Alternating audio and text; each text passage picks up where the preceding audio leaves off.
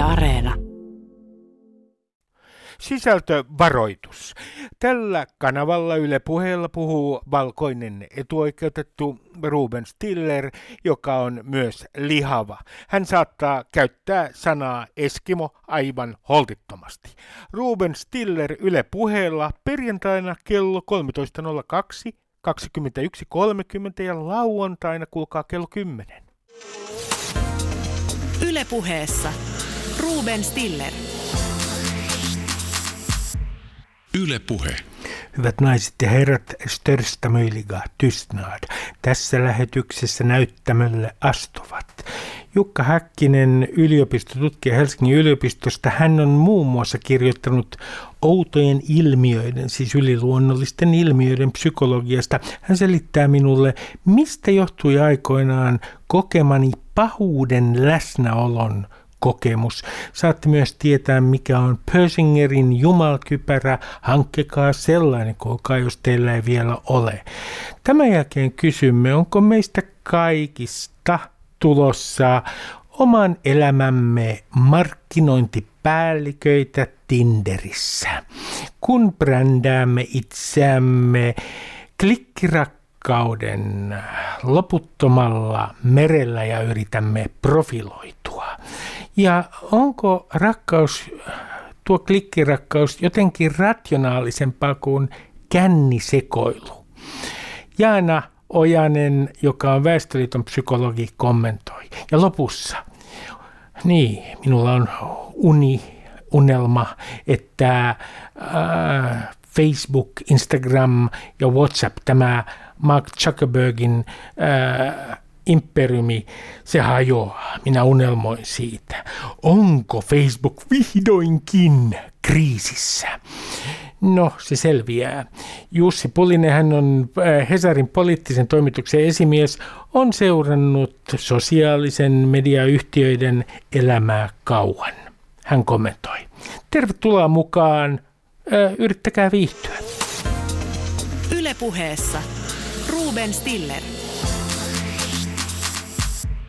Yle Puhe. Osa yksi. Jumakypärä päähän ja menoksi.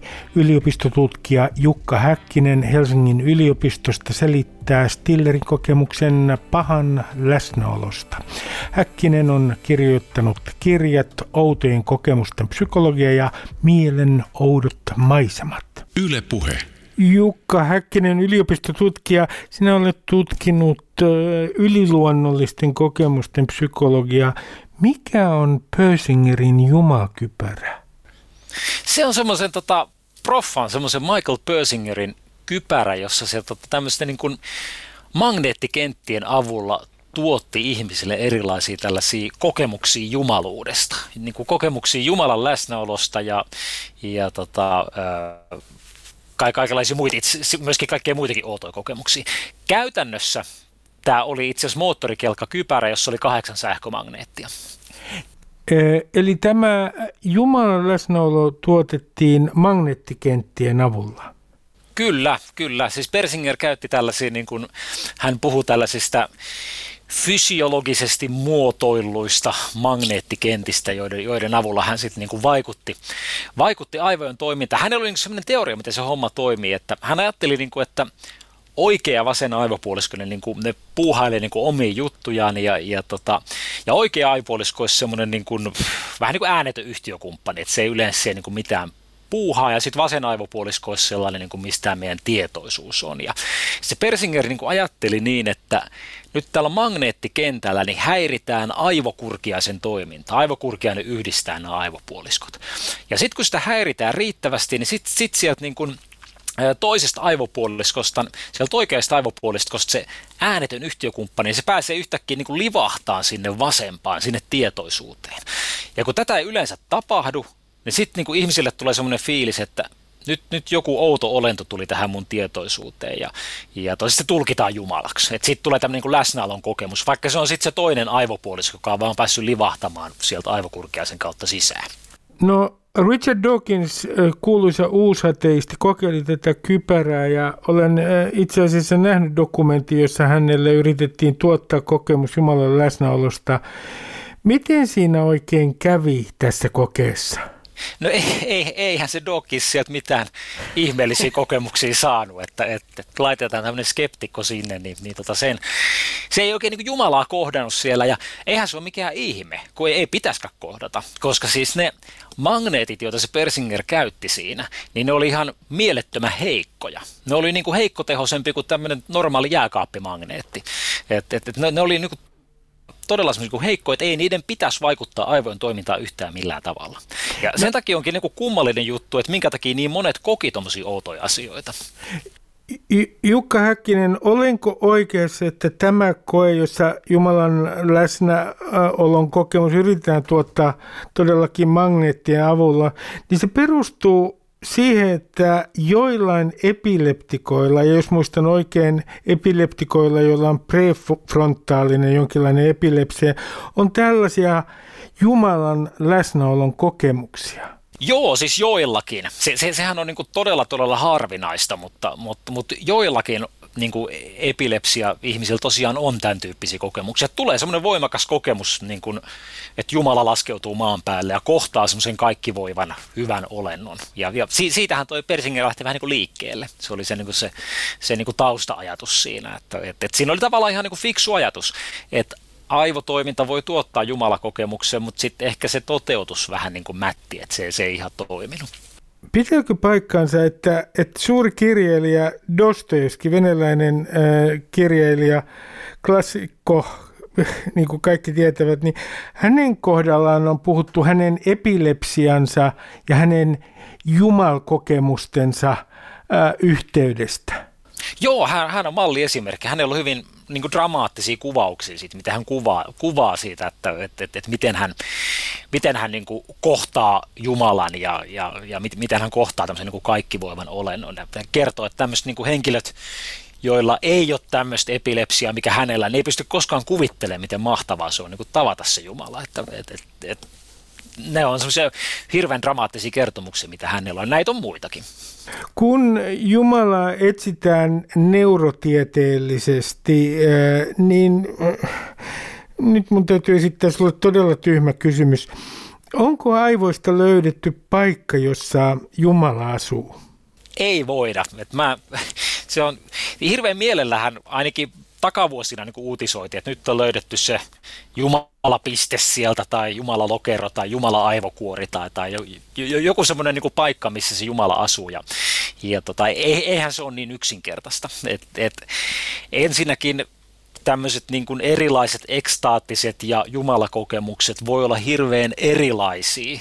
Ja sitten erilaiset niin kuin tavat uskoa Jumalaan, ne, ne, nekin on erilaisia. Että et, et, tavallaan tämä on niin rikas ja moni, monimutkainen ilmiö, että että sitä ei missään nimessä voida niin kuin, niin kuin laittaa johonkin tiettyyn pisteeseen, tiettyyn aivoalueeseen. Että se liittyy niin kuin tiettyihin aivotoimintoihin, jotka on sitten semmoisia niin eri aivoalueiden tämmöisiä niin kuin yhteenliittymiä, että ne aivoalueet toimii semmoisina niin järjestelminä. Ja sieltä voidaan niin kuin poimia semmoisia juttuja, että toi saattaisi tuottaa tuommoisia kokemuksia, jotka voidaan tulkita sitten niin kuin yliluonnollisina tai jumalakokemuksina. Ylepuheessa Ruben Stiller. Yle Puhe. Mä, mä oikeastaan voisin tässä vaiheessa kertoa kaksi omaa kokemusta. Sopiiko sinulle Jukka Häkkinen? Joo, mä oon tottunut tähän, että mulle kerrotaan näitä. Ensimmäinen kokemus on seuraava. Olen nukkumassa ja yhtäkkiä minulle tulee aivan hirvittävä painajainen, mutta sellainen painajainen, että ajattelen, että olen ihan valveilla, koska en saa nimittäin silmiäni millään kiinni. Ja tunnen, että sydän hakkaa ja pelkään, että se itse asiassa räjähtää. Ja mistä tämä johtuu? Tämä johtuu siitä, että paha on läsnä. Keittiössä, joka sijaitsee makuhuoneen vieressä, siinä on tietty paikka, jossa paha on läsnä. Öö, voisitko selittää tämän minulle? Joo, toihan on niin kuin klassinen esimerkki tällaista unihalvauskokemuksesta. Eli, eli siinähän käy sillä tavalla, että, että niin kuin unitila, se missä näet niin kuin unia ja sitten tämmöinen valvetila sekoittuu. Eli, eli se on tavallaan sille, että sä oot, niin kuin, sä oot niin kuin unessa, sä näet jotain niin kuin tämmöistä painajasuuntaa, mutta sitten sä oot osittain myöskin valveella sille, että sit se on tavallaan semmoinen niin kuin aivojen projektori, millä projisoidaan se uni sinne, sinne niin kuin maailmaan. Sä et ilmeisesti nähnyt mitään visuaalista, etkä kuullut mitään. En. Tuo hyvä, erittäin hyvä kysymys. Tämä paha oli epämääräinen alue, joka oli ikään kuin pimeämpää kuin pimeys. Kuulostaa todella pelottavalta, mutta noin voi olla karmeita kokemuksia. Siis toi on tosiaan se unihalvausjuttu, eli sä et pysty liikkumaan, koska, koska sitten niinku unen aikaanhan lihakset on halvaantuneita ja, ja sitten sit tulee semmoinen kauhun tunne sen takia, että aivojen tämmöiset alueet, jotka, jotka liittyy tunteisiin, niin on aktivoituneita, mutta sitten taas tämmöiset korkeimmat aivoalueet, niin ne ei säätele niitä tunteita. Että tavallaan ne rupeaa niinku keuliin ne tunnetilat siellä, että mennään semmoisella niinku laukalla, että sitten se kauhun tunne yltyy ja yltyy. Ja sitten siinä on se kaikkein mielenkiintoisin, on se läsnäolon kokemus, se semmoinen niinku pahan läsnäolon kokemus. Ja se on mielenkiintoinen semmoinen niin tavallaan kokemusten luokka. Että et meillä voi olla hyvin erilaisissa tilanteissa niin kokemus läsnäolosta. Se ei välttämättä ole kokemus pahan läsnäolosta, mutta jonkun muun läsnäolosta. Mutta se on tavallaan semmoinen niin kuin, samalla tavalla kuin voidaan aistia niin kuin näön kautta tai kuulon kautta jotain, niin me voidaan aistia se tai kokea semmoinen niin kuin läsnäolon kokemus. Ja se on semmoinen niin kuin, musta ehkä kiinnostavin piirre tuossa unihalvauskokemuksessa, että sieltä niin kuin pompahtaa sellainen. Sitten toinen kokemus. lähiomaiseni on kuollut ja vainaja saapuu ensin unessa asuintaloni rappusille ja lähtee pois. Siis aika tyypillinen uni, mutta päivää myöhemmin – stereot kytkeytyvät yhtäkkiä päälle. Ja yhdistän tämän siihen, että tämän kummallisen stereoiden kytkemisen siihen, että Baineja on läsnä. Öö, on tietenkin koomista, että Baineja nyt tulisi paikalle ja päättäisi, että hän antaa merkin kytkemällä stereot päälle, mutta näin mä ajattelin ja olin aivan varma Bainejan läsnäolosta ja pelkäsin. Voitko selittää? Joo, to, to oikein, oikein aika klassisia kokemuksia, unethan tietysti liittyy selvästi siihen kaipaukseen, että et, et, et sitä niin kuin kaipaa sitä vainajaa, mutta sitten toi, että et löytää niin kuin tämmöisiä uusia merkityksiä, että et, et jos, erityisesti se, jos se niin on ollut semmoinen stressaava kokemus, on niin kuin suru tai stressi tai kaipausta, että on, on semmoista niin kuin tunnetilassa se, sen, sen johdosta, että joku läheinen on kuollut, niin, niin silloin voi tulla vähän tällaista niin kuin merkitysyliherkkyyttä, että alkaa niin kuin tulkitsemaan yhteyksiä asioiden välillä. Että yhtä lailla voi vaikka ajatella sille, että jossain joku putoo joku taulu lattialle tai lehdet kahisee tietyllä tavalla tai eteisen valo välähtää, niin, niin yhtäkkiä semmoinen satunnainen tapahtuma niin saakin uusia merkityksiä ja, ja tulee semmoinen niin tulkinta, että, että, että tällä olisikin yhteys siihen kuolleeseen. Ja tämä liittyy siihen niin kuin kaipaukseen ja siihen, siihen ehkä siihen semmoisen niin kuin, niin kuin stressitilaan, mikä, mikä meillä on. Että, että, että se on, on huomattu, että tämmöisissä niin voimakkaissa stressitiloissa niin, niin tota, ää, voi lisääntyä tällaiset niin kuin ikään kuin illusoristen yhteyksiä havaitsemista. Ruvetaan niin kuin löytämään merkkejä, tulkintoja asioista, semmoista, mitkä on ehkä oikeasti satunnaisia tapahtumia. Luin äh, sinun kirjastasi Mielen oudot maisemat, että Sigmund Freud äh, kuuli, hän kertoi itse, että hän ku, kuuli myöhemmin kuolleen tyttärensä puhuvan hänelle. Muistako oikein?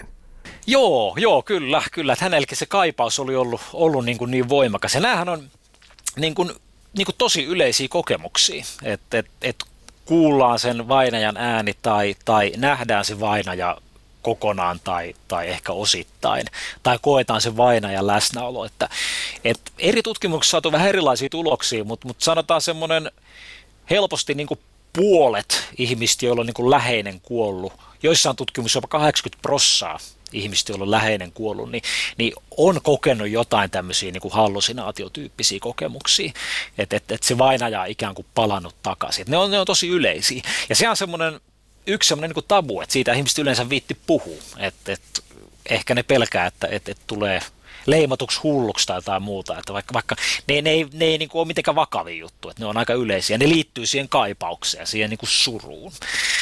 Että, mutta ne on yleisiä kokemuksia. Puhutaan vähän ennustamisesta, koska ennustamisen kohdalla äh, puhutaan Forer-efektistä. Äh, voisitko sä havainnollistaa mulle tämän Forer-efektin ennustamalla mulle. Oho, tämä, tämä ei tietysti, onko kuullut tällaisen psyko- tai yliopistotutkijan kompetenssiin, mutta mä voin yrittää, mä voin yrittää. Tota. Ja mä, mä en olekaan ennustajana aikaisemmin toiminut, mutta siis Forer-efekti, okei, no voisi ajatella silleen, että voisi sanoa vaikka niin, että, että, tota, että jos mä nyt katson, minkälaisia niin kuin aistimuksia mä saan, niin, niin tota, voisi olla niin, että, että, tota, että, että, että sä oot semmoinen sosiaalinen ihminen ja, ja tota, sä pidät muiden seurasta, mutta, mutta joskus sä myöskin tykkäät olla yksin. Ja tota, sitten voisi sanoa sille, että et, et susta on varmaan hauskaa, että ihmiset arvostaa sua, että et, et, et se on semmoinen niin mukava asia, mutta, mutta sitten tarpeen tullen sä pidät oman pääsi ja, ja tavallaan niin pidät omasta näkökannasta kiinni. Kerro kuuntelijoille, miten tämä liittyy, tämä sinun, minulle äh, antama äh, ennustus tai, tai äh, luonnonanalyysi niin Forer-efektiin? No siis se nyt liittyy liittyy siis sillä tavalla, että, että, että nämä on ensinnäkin tämmöisiä aika yleisluontoisia väittämiä, ja sitten noihin väittämiin sisältyy niin kuin kummatkin vaihtoehdot. Mä sanon, että sä oot sosiaalinen ja tykkäät olla yksin. Ja tota, sitten ne on vähän silleen, että joskus ja joskus. Ja nyt sitten, kun sä kuuntelet sitä, niin sä poimit siitä ne osat, jotka pitää paikkansa. Eli, eli, eli sitten tavallaan semmoiset hirveän yleiset väitteet pitää aina paikkansa, ja sitten sä poimit sieltä, kiinnität huomiot niihin väitteisiin, jotka erityisesti pitää paikkansa sun kohdalla. Jolloin sitten susta tulee sellainen tunne, että, että hei, tämä ennustehan toimii. Vaikka todellisuudessa mä kerron semmoista, joka niin kuin pätee oikeastaan kaikkiin. Että mä niin kuin katan kaikki tilanteet. Eli tätä käytetään siis astrologiassa ja ennustamisessa ja pointti on se, että puhutaan kohteelle tarpeeksi myönteisesti ja epämääräisesti. Joo, se on, se on tosi tärkeää, että, että sitten sit jos sanoo kahden kielteisiä asioita, niin siitä nousee niin kuin, totta kai semmoinen niin vastarinta, että ihmisillä on se niin kuin myönteinen, myönteinen kuva itsestään. Ja, ja sitten tuossa toimii vahvistusharha. Se, että sä poimit sieltä ne asiat, jotka kiinnität huomiota niihin, jotka pitää erityisesti paikkansa, niin, niin se on vahvistusharha. Eli, eli ne tavallaan niin kuin, jää mieleen ja ne muistetaan, että totta. Ja sitten jos siellä on jotain semmoisia juttuja, jotka ei pidä niin hyvin paikkaansa, niin niihin ei tavallaan kiinnitä huomiota ja ne unohtuu aika nopeasti. Et, et, et siinä toimii myöskin tällä niin kuin, niin kuin, ö, vinouma tietyssä mielessä. No kun joku on ennustanut minulle, niin sitten mä tietenkin luen myöhemmin merkkejä ja yhteensattumia, että onko tämä ennustus toteutunut. Voitko kertoa esimerkin siitä, miten ihmiset lukee yhteen sattumia aivan väärin tilastollisesti?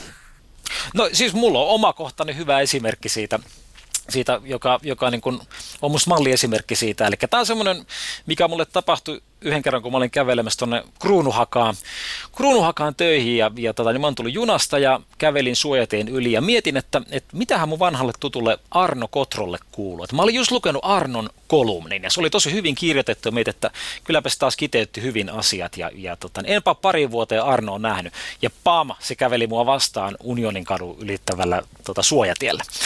Ja mulle tuli välittömästi tosi voimakas tunne, että, että, että, että sillä mun ajatuksella ja sillä Arnon tulemisella oli yhteys. Eli mun aivot loi semmoisen linkin ja mulle tuli voimakas semmoinen niin kuin intuitiivinen kokemus, että tämä oli nyt, mä ennustin sen, että sieltä tuli semmoinen ikään kuin etiäinen, joka ennusti sen Ar- Arnon tulemisen ja sitten se Arno tuli sieltä. Ja tota, tämä on niin hyvä esimerkki. Sitten ruvetaan katsomaan tilastollisesti sitä, niin, niin huomata, että tämä on vain niin yksittäistapaus. Eli, eli mä oon itse asiassa lukenut Arnon kolumneja varmaan niin kuin ehkä 50-70 kappaletta. Ja koskaan Arno ei ole tullut aikaisemmin vastaan. Eli Arnon kolumnin lukeminen ei oikeasti ennusta sitä Arnon tulemista. Se vaan siinä yhdessä tilanteessa sattuu niin ennustamaan sitä. Että et, et tavallaan aivot ei toimittaisi niin kuin tilastotieteilijä, vaan ne kiinnittää tällaisiin niin kuin ajallisiin yhteyksiin, joka tässä tapauksessa ajallisiin yhteyksiin, niin suhteeton huomiota, eikä ajattele sille tilastollisesti. Toki kun mä oon itse tämmöinen vanha skeptikko, niin mulla sitten niinku sanotaan niin kuin puolen sekunnin päästä, niin tuli sitten semmoinen niin kylmä analyyttinen ajattelu, että no niin Jukka, höpö höpö, että, tämä oli pelkkää sattumaa, että eihän näillä oikeasti ollut mitään yhteyttä. Onko sellainen ilmi kuin déjà vu, jos se ihminen esimerkiksi tuntee, että hän on käynyt jossain paikassa joskus aikaisemmin elämässä, vaikka se on, olisi mahdotonta tai että hän on kokenut tämän aikaisemmin, tulee yhtäkkiä sellainen fiilis, niin onko sekin kytkentähäiriö? Niin se on, se on tavallaan semmoinen, että, että, että siinä tilanteessa on jotain tuttuja piirteitä ja sitten sit tavallaan se on ikään kuin semmoinen, semmoinen vähän niin kuin voisi sanoa semmoinen, niin kuin, mikä on Windowsissa semmoinen, ilmestyy semmoinen pyörivä ympyrä siihen, niin kuin semmoinen, että hetkinen, että nyt niin kuin, hetkinen, että tässä saattaisi olla tässä tilanteessa jotain tuttua. Ja sitten se tavallaan deja vu-kokemus niin kuin herättää silleen, että hetkinen, että onko toi tuttu naama tai, tai, tai on, onko tämä tuttu tilanne.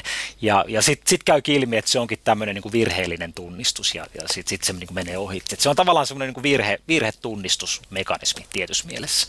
Näitä hallusinaatioita voidaan tuottaa äh, unen puutteella ja aistiäsykkeiden äh, oikeastaan nollaamisella, niiden aistiäsykkeiden minimoimisella. Äh, sun kirjassa puhutaan Shackletonin enkelistä. Mikä on Shackletonin enkeli? Siis se oli semmoinen, tota, no, niin kuin ne tuossa 1900-luvun alkupuolella, niin ne teki kun naparetken ja Etelä-Mantereelle ja, ja ideana oli se, että et, tota, mennään sinne niin kuin Etelämanteleen reunaan ja sitten sit kävellään siitä ensin sinne Etelänavalle ja sitten kävellään sitten vielä niin kuin yli. Että semmoinen pitkä reissu. Ja, ja sitten se koko homma meni niin kuin pahan kerran pieleen. Ne juuttu laivalla jäihin ja, ja sitten se laiva upposi ja, ja kaikki, kaikki mahdolliset asiat meni pieleen. Ja loppujen lopuksi ne oli sitten siellä yhdellä saaren rannalla kököttämässä sen miehistön kanssa ja, ja kaikki oli kauheassa pulassa. Ja, ja sitten Shackleton parin niin kuin lähimmän miehensä kanssa, niin lähtisi niin kuin hakemaan apua. Ja ne teki semmoisen hurjan purjehdusmatkan ja,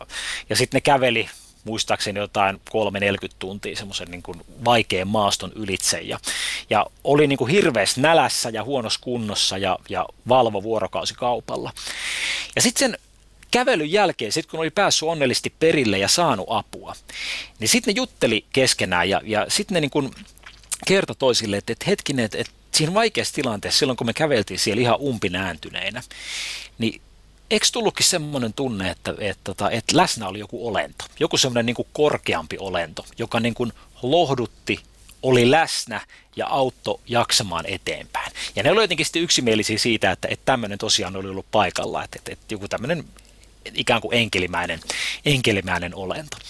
Ja tämä on tämmöinen aika klassinen, klassinen niin kuin tarina tällaisesta, tällaisesta niin kuin yliluonnollisen läsnäolon kokemuksesta. Ja unen puutteen aiheuttamasta.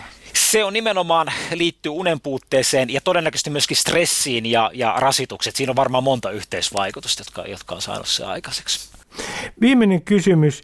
Kun laboratorio-olosuhteissa tuotetaan hallusinaatioita, niin kuinka kauan kestää ennen kuin esimerkiksi mä alkaisin nähdä näitä hallusinaatioita ja miten tämmöisessä laboratoriossa ne aistiäsykkeet minimoidaan ja nollataan? No mä sanoisin, että varmaan ehkä olisiko paris vuorokaudessa rupesi, ehkä vuorokauden jälkeen rupesi näkyä semmoisia vähän niin kuin jotain semmoisia yksinkertaisia geometrisia hallusinaatioita ja, ja siis sitten ne niin kuin monimutkaistus siitä edelleen. Tähän voidaan niin tämä aistiärsykkeiden poistaminen tehdä monella tavalla, että se voidaan tehdä silleen, että sut laitetaan sen pimeää äänieristettyyn huoneeseen ja sitten tota, laitetaan semmoiset pahvihihat, jotka on niin pehmustetut, että ei, ei tule mitään ärsykkeitä. Tai sitten voidaan tehdä silleen, että laitetaan kellumaan suolaveteen. Sitä voi muuten tehdä Hesaskin. He, on, täällähän semmoisia niin kellumoita, mihin voi mennä, mennään semmoiseen isoon, isoon semmoiseen niin kuin altaaseen kellumaan suolaveteen ja laitetaan kansi kiinni. Ja siellä ollaan ihan pimeässä ja lämpimässä kelluskelemassa. Et, et, et, sitä voi ihan itse mennä kokeilemaan. Kiitos Jukka Häkkinen, olet rauhoittanut äh, minut. Äh, painajainen ei enää vaivaa. No mutta sehän on hienoa. Nyt on niin kuin minun työni tehty. Ylepuheessa Ruben Stiller. Ylepuhe. Osa kaksi. Tinder ja muut deittiäpit laulavat pitkin Suomen saloja. Onko meistä tulossa parisuhdemarkkinoilla oman elämämme markkinointipäälliköitä, jotka brändäävät itsensä pärjätäkseen paremmin klikkausrakkaudessa. Jaana Ojanen, psykologi Väestöliitosta. Yle Puhe. Jaana Ojanen, Väestöliiton psykologi. Onko Tinder pinnallinen tapa solmia parisuhteita? No ajattelen, että siellähän se parin muodostus tapahtuu hyvin pitkälti sen visuaalisen ensivaikutelman kautta. Eli kyllähän tietysti voi sanoa, että se on, on pinnallinen, mutta kyllä me tiedetään, että parin muodostus on kautta aikaan perustunut, tai ensivaikutelma perus, on perustunut aina siihen visuaaliseen ensivaikutelmaan. En tiedä, onko se sen pinnallisempi kuin sit kuitenkaan loppupeleissä tosielämässäkään. No onko näin, että kun puhutaan näistä äh, ohjelmista, jolla voi manipuloida omaa ulkonäköään kuvissa äh, ja näistä ulkonäköpaineista, niin onko nyt niin, että tämä digirakkaus ja digirakkauden solmiminen, niin, niin se on hyvin, äh, se korostaa ulkonäkökeskeisyyttä enemmän kuin ennen kuitenkin. No kyllä varmasti on niin, että tämä digiaika ylipäänsä ohjaa meitä niin kuin enemmän siihen ulkonäkökeskeisyyteen ja ulkonäköpaineet on, on varmasti sitä myöten lisääntynyt, kun pystytään muokkaamaan sitä ulkonäköä hyvin paljon ja entistä niin kuin enemmän sitä tehdään ja ihan normaalit käyttäjät pystyy myös sitä tekemään. Eli kyllä varmasti ulkonäköpaineet on digitalisaation myötä kasvanut ja ylipäänsä kiinnostus ulkonäköä kohtaan on, on lisääntynyt, näin sanoisin. Mä esitän sulle tästä Tinderistä. Otetaan se nyt tässä fokukseen, vaikka on muitakin deittausäppejä. Kaikki puhuvat yleensä Tinderistä. Niin mä väitän sulle näin, että tämä parisuhteen muodostumisprosessi, tämä parisuhteen solmiminen, niin mun nuoruudessani se usein tapahtui ravintolassa – oltiin vähän humalassa ja sitten se oli jonkin kaltaista sekoiluakin välillä, ei kovin rationaalista. Mutta nyt kun me eletään Tinder-aikaa, niin tämä on rationaalinen prosessi, jossa pitää vertailla tyyppejä aika tietoisesti tietokoneen äärellä, sitten heidän kanssaan chattaillaan, sitten tehdään johtopäätöksiä ja, ja tämä on jollain tavalla niin kuin ikään kuin tämmöinen – rationaalinen valintaprosessi, jossa ö, ollaan niin kuin laajalla parisuhdemarkkinalla ö, digimerellä? Niin mä sanoisin, että Tinder ehkä antaa mahdollisuuden siihen, että voi pysähtyä myös rationaalisella tasolla vertailemaan eri vaihtoehtoja ja toisaalta pohtimaan, että ketä kannattaisi sitten lähteä lähestymään. Mutta mä uskon, että Tinderiä käyttää hyvin monenlaiset ihmiset monenlaisiin tarpeisiin, eli välttämättä tätä rationaalisuutta tai tätä mahdollisuutta siihen rationaaliseen valintaan ei kaikki käytä, vaan että saatetaan hyvinkin niin kuin, nopeasti tehdä niitä valintoja, että ke, kenen kohdalla esimerkiksi painaa sitä sydäntä tai, tai ketä haluaa omaksi, omaksi parikseen. Että, tota, et, et, niin, mut, en ehkä mut, sanoisi, että se välttämättä on niin kuin kokonaan muuttanut niin kuin tätä kaik- kaikkien kohdalta prosessia. No mutta jos, kun mä ajattelen näin, että tämä tuottaa semmoisen ahdistuksen tämä, että joutuu äh, valitsemaan niin monen välillä ja sitten kun on tehnyt sen valinnan, niin että tämä aiheuttaa suorastaan eksistentiaalista ahdistusta, että onko sittenkään valinnut oikein. Niin mitä sä sanot tällaisesta väitteestä, että tämmöinen niin kuin valinnan tuoma ahdistus lisääntyy Tinderin myötä? No se on tietysti ihan niin kuin tutkittu ilmiö, että mitä enemmän ihmisellä on valinnan vaihtoehtoja, niin sitä vaikeampi on tehdä sitä päätöstä, kun aina sitten tulee se ajatus siitä, että, että se seuraava swipe olisikin sitten parempi vaihtoehto. Että varmasti varmasti on näin, että on, on vaikeampi muodostaa pareja. Toisaalta sitten ihmiset ehkä deittailee myös vähän kevyemmin, että tapaillaan useampia eri ihmisiä ja ei ehkä niinkään siinä kohtaa, kun niin kun, ää, päätetään vaikka tavata joku Tinder-matchi, niin mietitä kovin pitkälle, että, että ehkä se on myös niin kun keventänyt sitä mahdollisuutta niin kun tutustua eri ihmisiin. Eli äh, tämä on mielenkiintoista, että tämä niin kuin ikään kuin muuttaisi tätä deittailukulttuuria niin, että, että siinä ikään kuin testataan kevyemmin erilaisia vaihtoehtoja kuin aikaisemmin.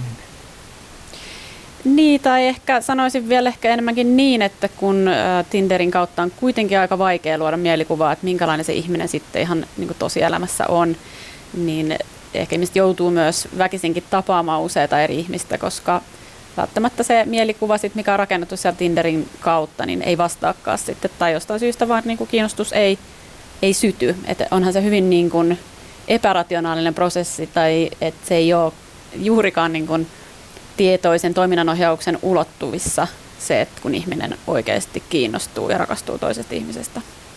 No mutta kun tämä, meidän aika on täynnä tämmöistä itsensä brändäämistä, että kun katsoo Facebookia esimerkiksi, niin tuntuu siltä, että jotkut perheetkin brändää omaa elämäänsä ja se näyttää välillä ihan mainosten elämältä. Sitten meidän pitäisi brändätä itseämme, markkinoida Tinderissä, niin näetkö se mitään ongelmaa siinä, että meistä kaikista tulee oman elämämme markkinointipäälliköitä, jotka brändää itseään äh, sosiaalisissa medioissa ja äh, näissä deittausäpeissä? No, mä ajattelen, että ehkä tämä digitalisaatio tai sosiaalinen media on niin kuin yksi uusi kanava siihen itsensä brändäämiseen tai oman ulkokuoren ehostamiseen. Varmasti sitä on tehty niin kuin kautta aikojen, että me halutaan kiinnittää ihmisten huomio meihin ja korostaa niin kiinnostavia puolia, hyviä puolia meissä – Ehkä mä ajattelen, että se ongelma on eh, siinä, että sitten kun se niin liittyy tähän parin muodostukseen ja jos se brändäys tosiaan tapahtuu niiden filttereiden eli kuvien muokkausten kautta, niin saatetaan ehkä sitten luoda aika voimakkaastikin niin kuin harhainen mielikuva sille toiselle, että, että se oma profiili ei vastaakaan todellisuutta ja sitten voi tulla niitä pettymyksiä. Ja se voi olla aika uuvuttavaa sitten, että, että, tota, että joutuu sitä omaa ulkokuorta taas ikään kuin uudella alustalla yh, niin kuin rakentaa. Että, että varmasti siinä on tämmöistä niin kuin ihmisiä uuvuttavia puolia. Ylepuheessa Ruben Stiller. Yle Puhe. Mä myönnän, että mä oon tämmöinen vanha fossiili 59-vuotias, mutta musta tuntuu, että tämä niin täydellisyyden tavoittelu on yksi sellainen piiri, joka koskee parisuhteita ja, ja se koskee laajemminkin sitä, miten ihmiset brändää itsensä. Ää, kuinka suuri, jos puhutaan tästä ää, modernista rakkaudesta, niin kuinka suuri ongelma on se, että ihmiset tavoittelee täydellisyyttä parisuhteeltaan? Niin no, ehkä mä sanoisin, että tänä päivänä, kun ei ole sellaisia selkeitä vaikkapa yhteiskunnallisia paineita muodostaa sitä rakkautta tai ei, olla, ei, ei muodosteta par, avioliittoa tai parisuudetta taloudellisista syistä, niin silloin toki sitten niin kuin korostuu se, että, että minkälaisia tuntemuksia tai mitä tunteita se toinen herättää ja onko se sitten semmoinen niin kuin kumppani, joka tuntuu ikään kuin täydelliseltä siihen omaa elämää, että et, et ehkä se on yksi moderni rakkauden niin kuin isoimmista ongelmista, että etsitään sitä sielunkumppania ja kaiken lisäksi toivotaan, että se sielunkumppanuus sitten jatkuu.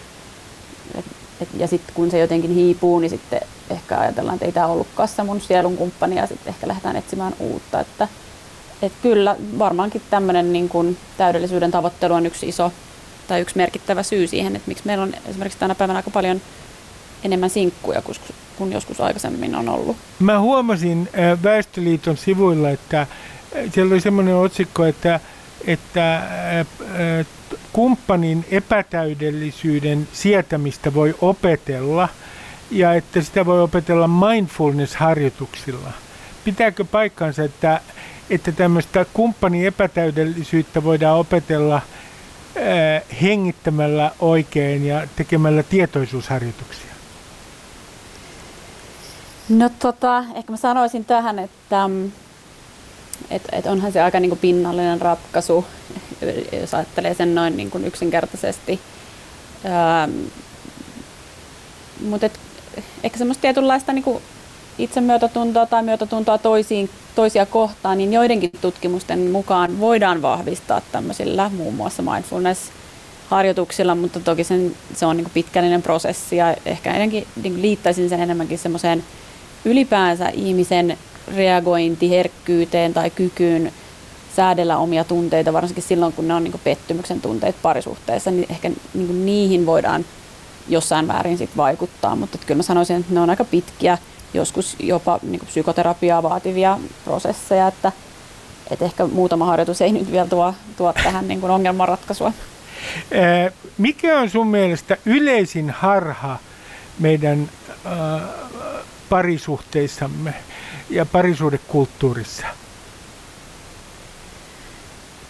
No ehkä itse kiinnittäisin huomiot siihen, että, että tänä päivänä niin odotetaan, että, siltä, tai että se kumppani vastaa sellaisiin tarpeisiin, mitä ehkä sit aikaisemmin, niin mihin vastasi koko kyläyhteisö. Eli että sen kumppanin pitäisi toisaalta täyttää meidän semmoinen niin tarve jännitykselle, tarve uutuudelle ja yleensä se on sitten myös se, mikä johtaa siihen erottiseen jännitteeseen. Ja sitten samaan aikaisesti morotetaan siltä kumppanilta sitä niin kuin arkista tukea, turvasatamaa, sellaista tyynnyttäjää.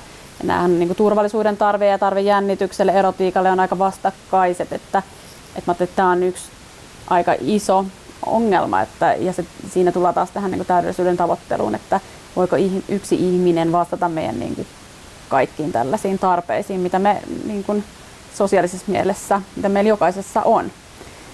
Että tota, että ehkä se harha on just siinä, että, että todellakin odotetaan sitä täydellistä yhtä ihmistä, joka täyttää itse asiassa meidän jopa semmoisen niin eksistentiaalisen niin kuin tuskan tai tarpeen niille eksistentiaalisille kysymyksille. Jaana Ojanen, Väestöliiton psykologi, viimeinen kysymys, että, että kun sanotaan nykyään, ja sekin on vähän pinnallista, mutta sanotaan, että tässä parisuudekulttuurissa on trendejä, niin mikä trendi sulle tulee mieleen tai tulee vastaan sun duunissasi?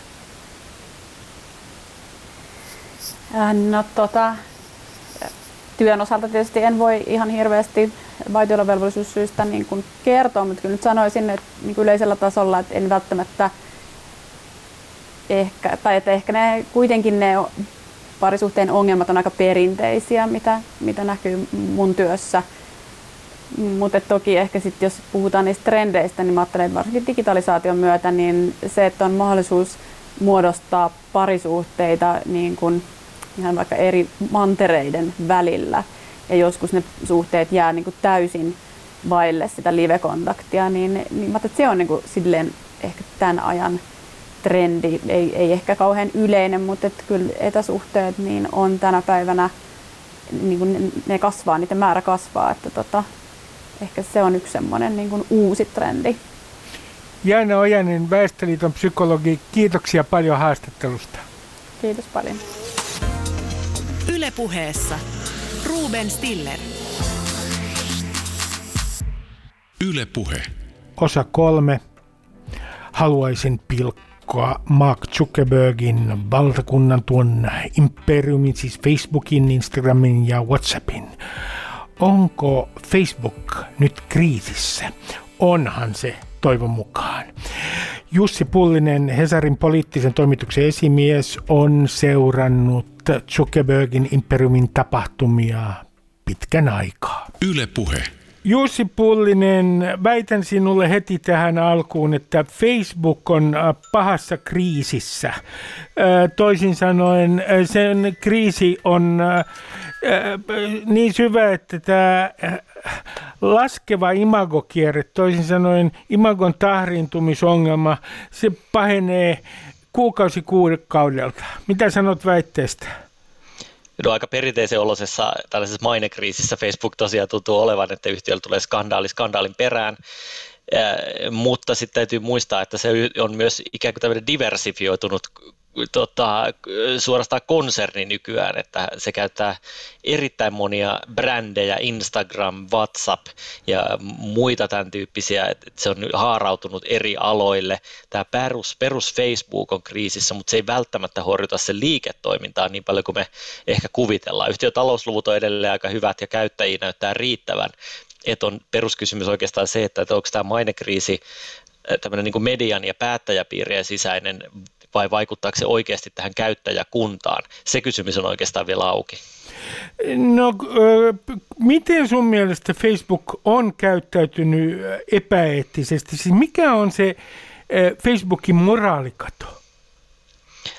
No Facebookin tämmöisen moraalisen käytöksen tai sen puutteen historia on niin eräällä tavalla pitkä.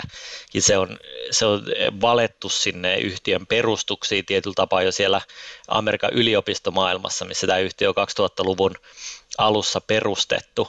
Ja siellä sen eetokseen tuli tämmöinen ikään kuin sääntöjen rikkominen hirveän vahvasti tämmöisessä teknisessä mielessä, että se, tätä yhtiötä perustattaessa jo, jo tota Mark Zuckerberg koodasi tällaisia yliopiston henkilörekistereistä, sinänsä julkisista ja opiskelijarekistereistä yhteen koottuja tämmöisiä sovelluksia, jotka rikko, rikko tota Harvardin yliopiston sääntöjä, ja sitten hän, hän ikään kuin haki, haki siellä semmoista kohauttamista, että tiedon pitää olla julkista sitä vei tämän sinne yhtiönsä ytimeen ikään kuin se ajatuksena, että samalla tavalla pitää ikään kuin lyödä uusiksi kaikki rajat ja kasvaa nopeasti ja, ja käyttää tätä ikään kuin saatavilla olevaa tietoa mahdollisimman tehokkaasti. Siinä on sinne yhtiö tämmöinen kulttuuri, jossa tosi nopeasti liikutaan ja niin kuin rikotaan sääntöjäkin, sääntöjä sen ehdolla – se, sen, sen uhallakin, että, että, että tulee, tulee niin sanotusti runtua myöhemmin.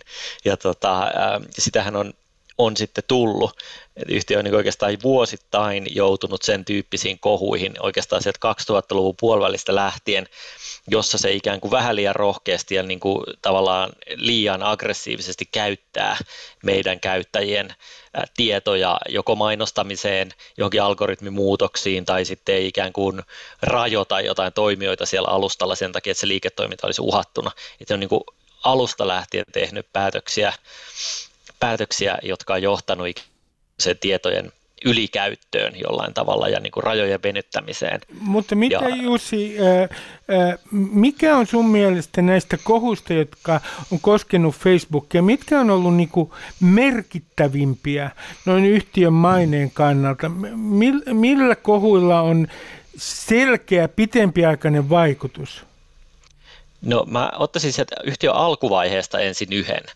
Vuonna, se oli noin vuonna, se yhtiö esitteli siellä 2000-luvun puolivälissä tämmöisen vallankumouksellisen mainostuotteen, jonka nimi oli Beacon, jossa ajatuksena oli, että että tämmöiset Facebookin kumppaniyritykset lähettää tietoa Facebookille siitä, että mitä minä kuluttajana ostelen verkossa, ja sitten Facebook jakaa näitä tietoja sinne mun omalle sivulle vähän ikään kuin automaattisesti, että nyt se osti tuolla kaupasta tota, etukortti kilahti ja hän nosti kahvia, niin pannapa tämä tieto Facebookiin automaattisesti. Tämän tyyppistä teknologiaa alkoi kehittää ja julkisti sen mainoskumppaneille. Tästä tulee tämmöisen niin rahoitusmallina.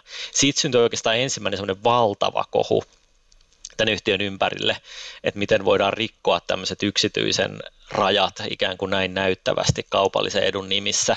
Ja tämän Beacon-kohun se on nyt ikään kuin julkisessa keskustelussa jossain määrin unohtunut, mutta se, se oli niin kuin ensimmäinen käännekohta, jossa tämä yritys todella joutui kohtaamaan semmoisen tosi vahvan julkisen paineen ja siitä lähtien oikeastaan sitä on vahdittu paljon tarkemmin. Se on, se on se on ollut ikään kuin iso käännekohta varmaan paitsi tämän yrityksen, niin myös, myös ikään kuin Mark Zuckerbergin tämmöisellä johtajauralla.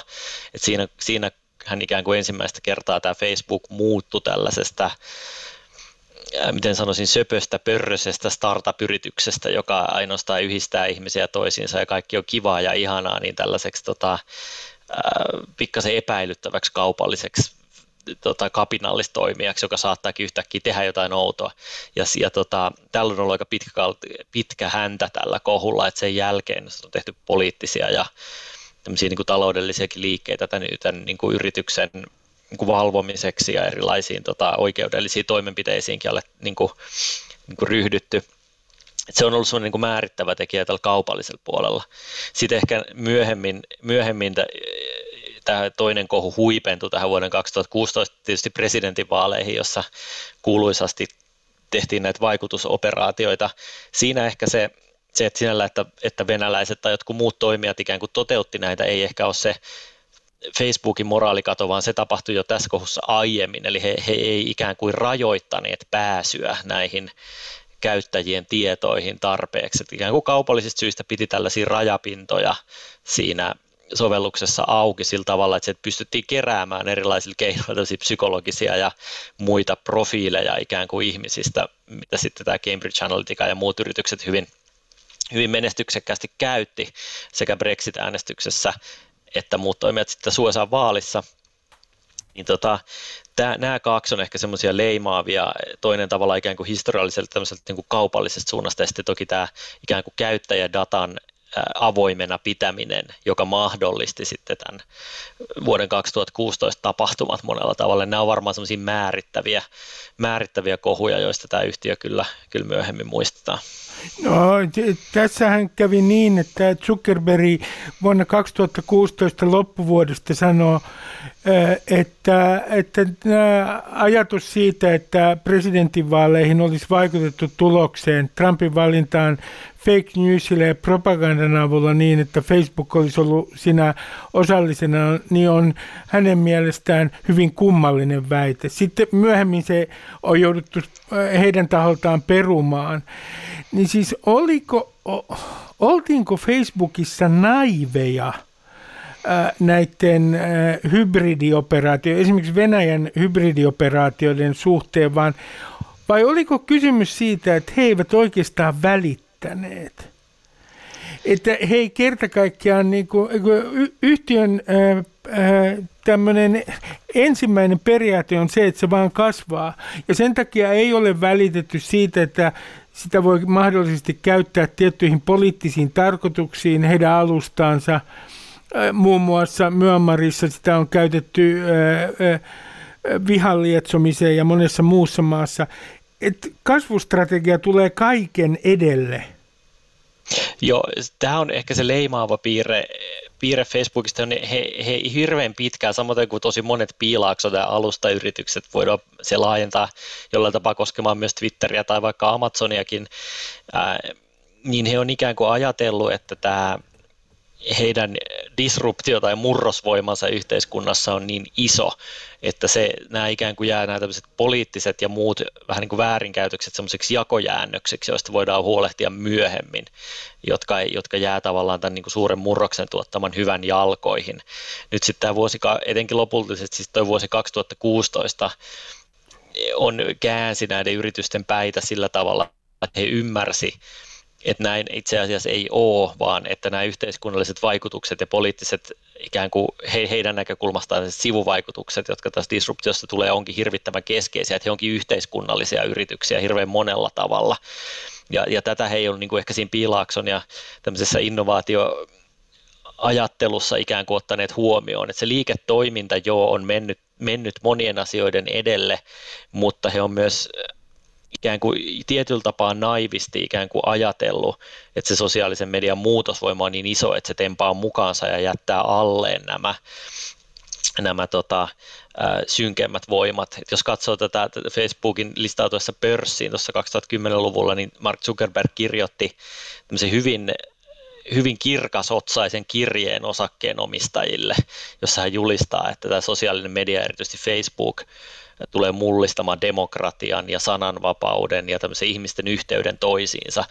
Ja tämä oli siis tosiaan osakkeenomistajille tarkoitettu perustelu sille, että miksi tällä yhtiöllä on arvoa. Että hän niin todella näki, näki siinä tämmöisen puhtaan muutosvoiman, joka tota, ää, ikään kuin nostaa ja ylittää nämä tämmöiset vanhat rakenteet ja pahan voimat, jotka jyllää tuolla kulisseissa, niin ei sitten tietysti käynyt, että hän yliarvioi aivan karkeasti tämän muutosvoiman ja, ja sitten on jouduttu ikään kuin peruuttamaan, mutta kyllä se tietynlaista naiviutta ja kirkasotsaisuutta siinä piilaakson etiikassa tai, tai eetoksessa oikeastaan oli. No mä esitän sulle Jussi Pullinen väitteitä nyt, että mm. ää, tässä on kysymys sananvapauskäsityksen kriisistä, myös tässä Facebookin kriisistä. Ja nyt tämä sananvapausfundamentalismin aika on ohi. Toisin sanoen sellainen ajatus, että, että mitä suurempi ja mitä äärettömämpi sananvapaus on, sen paremmaksi yhteiskunta muuttuu. Ja me ollaan äh, tällä hetkellä sellaisessa pisteessä, äh, jossa äh, meidän on niin kerta kaikkiaan kysyttävä, että ovatko nämä alustat uhkia liberaalille demokratialle? Ja mun tämä epämääräinen väite, mun kysymys kuuluu näin, että ovatko ne sinun mielestäsi uhkia liberaalille demokratialle? No mä itse lähestyn tätä kysymystä sillä tavalla, että että et ne on enemmän työkaluja ja ne on enemmän ikään kuin sitä, he, he itse vetoaa sellaiseen argumenttiin, että he eivät ole tämmöisiä julkaisijoita, vaan he on, he on ikään kuin tämmöisiä niin kuin tori tietyllä tapaa tai, tai puhelinyhtiö, jos puhutaan vertausten maailmassa, että tällaisia tiloja, joissa voidaan keskustella. Ja, ja tiety, tiettyyn pisteeseen asti tässä onkin paljon totta siinä mielessä, että kyllä uhkia, jos puhutaan uhista demokratialle, niin uhkia demokratialle on, on ikään kuin sellaiset poliitikot, jotka haluaa valtaa ja sellaiset, sellaiset poliitikot ja sellaiset ihmiset, joilla on ikään kuin pahat aikeet. Et ilman tällaisia, tällaisia, tällaisia tuskin totalitarismi tai, tai mikään muu meitä uhkaa. Et et, ja sitten tätä ikään kuin alustoilla vellovaa tämmöistä aika äärimmäistä keskustelua, joka Facebookin tällä torilla, jos nyt toriksi haluaa kutsua, tai, tai ehkä kauppakeskus voisi olla vielä parempi, parempi vertaus tässä tapauksessa. Vellovaisessa keskustelussa on hirveän, hirveän monia muita syitä, miksi me olemme toisillemme myös tietyllä tapaa vihaisia tai, tai miksi meidän on vaikea ymmärtää toisiamme. Tämmöiset niin suuret yhteiskunnalliset voimat, niin kuten globalisaatio ja sen, sen kaikki lieveilmiöt ja ja, ja tota, tämmöinen niin, eräänlainen suurten tarinoiden loppu meidän yhteiskunnassa 1900-luvun jälkeen aiheuttaa sellaista ahistusta, joka tulee sitten vaan myös ilmi näillä alustoilla ja saattaa kyllä kiihdyttää sitä, mutta mä en, mä en itse allekirjoita sellaista väitettä, että nämä alustat sinällään olisi uhka demokratialle. Ne saattaa kiihdyttää joitain ilmiöitä, jotka on ollut olemassa ja tulee näkyviksi myös niillä paremmin, mutta mä en ehkä itse usko siihen, että Facebook loisi tyhjästä vihaa tai loisi tyhjästä ikään kuin vastakkainasettelua ilman, että sillä on jotakin muita syitä tai että sitä synnytetään ja käytetään siellä hyväksi. No nyt puhutaan, on puhuttu jo pitemmän aikaa techlashista, toisin sanoen näihin piilaakson suuryrityksiin, niin kuin Facebookiin, niin kuin Amazoniin ja Googleen, suhtaudutaan yhä kriittisemmin ja nimenomaan niiden valtaan. Ja itse asiassa niin Applen, Amazonin, Facebookin kuin Googlenkin johtajat oli itse asiassa kongressin kuultavana ja aiheena oli niiden markkinaosuuksien hyväksikäyttäminen väärällä tavalla, siis antitrusti kuulustelu oli uutisissa tuossa kesällä. Niin mun kysymys kuuluu sulle näin Facebookin kohdalla esimerkiksi, että jotta me saataisiin nämä jollain tavalla nämä suuryritykset kuriin ja Facebook, niin laitetaan Facebookille julkaisijan vastuu. Toisin sanoen semmoinen vastuu, joka on esimerkiksi lehden julkaisijalla, niin että sillä olisi todella vastuu siitä sisällöstä, jota levitetään ää, tällä alustalla. Mitä sanot tästä? No tämä palautuu näiden alustojen ja näiden, näiden luonteeseen ja rooliin, että me tässä mediaihmisinä helposti nähdään ne ikään kuin just samalla, samalla tavalla kuin sanomalehdet tai, tai tota radiokanavat, mutta se ei oikeastaan ihan puhtaasti niiden luonne. Et yhtä lailla voitaisiin ikään kuin ajatella, että nämä alustat on, on vaikka teleoperaattoreita, että ne on niin kuin puhelin, puhelinvälittäjiä tai vähän niin kuin postila, postilaitos, joka ei tosi nykyään ole ihan yhtä suuressa huudossa, mutta joka ikään kuin palvelee tietyllä tapaa tota, siellä niin kuin pohjalla, mutta ei niin kuin puutu siihen, mitä niissä kirjeissä lukee. Tai sitten, tai sitten tosiaan kauppakeskus, joka vuokraa toimitilaa erilaisille toimijoille, mutta ei se nyt suoranaisesti sit vastaa siitä, jos siellä kaupassa jotakuta huijataan tai, tai jos tota, joku siellä kauppakeskuksen kahvilassa pitää vähän erikoisemman palopuheen.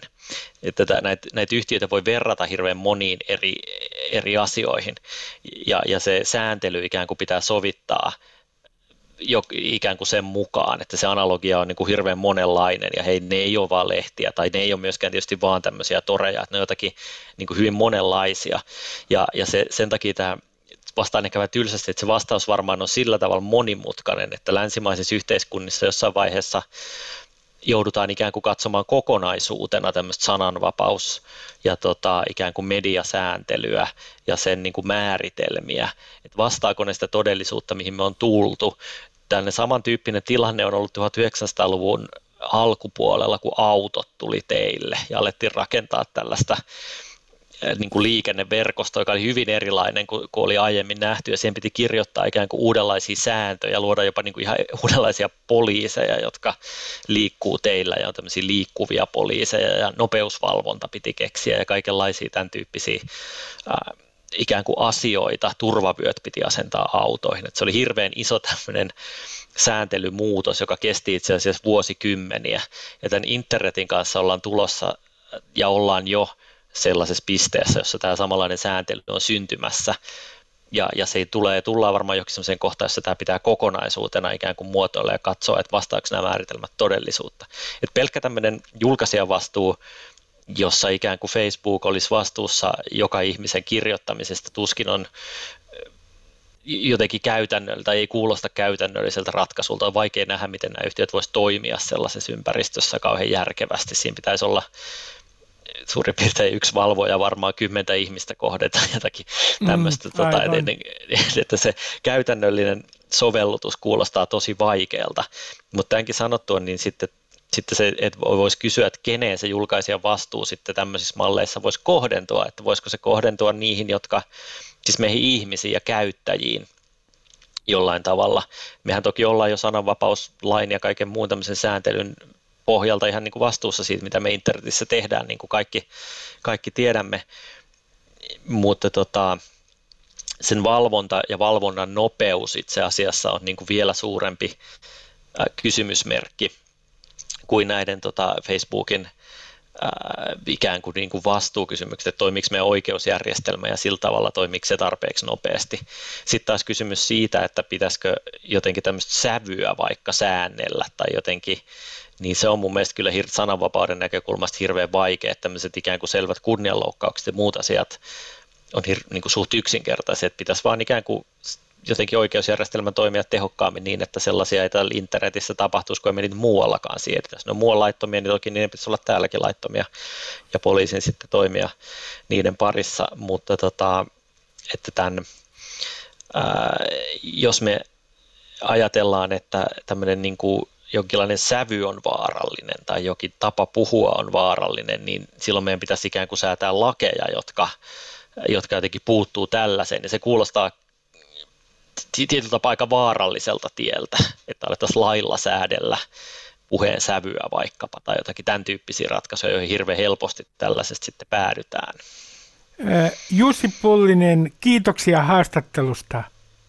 Kiitoksia paljon. Yle Puhe. Me elämme varsin synkkää aikaa, mutta ehkä tekin voitte ottaa voimalauseen. Opetan teille voimalauseen käytön. Otetaan voimalause tämä on tätä ja hoitaan sitä joka tunti useita kertoja. Tai esimerkiksi näin närpiössä perseellehän tämä menee. Toistakaa, näin närpiössä perseelleenhän tämä menee. Hyvät naiset ja herrat, suomalainen pessimismi, se on aivan loppumaton luonnonvara ja meidän pitää suojella sitä. Kevät tulee taas, mutta sen jälkeen tulee talvi, eikä tässä koskaan tiedä mitä pahaa vielä tässä tulee kuulkaa tapahtumaan. Moi moi! Ylepuheessa Ruben Stiller. Yle Puhe. Kuuntele Ruben Stilleria, maailman suvaitsevaisinta ihmistä, perjantaina kello 13.02 Yle puheessa ja sitten vielä 21.30 ja lauantaina kello 10. Oi, mä rakastan toisuutta.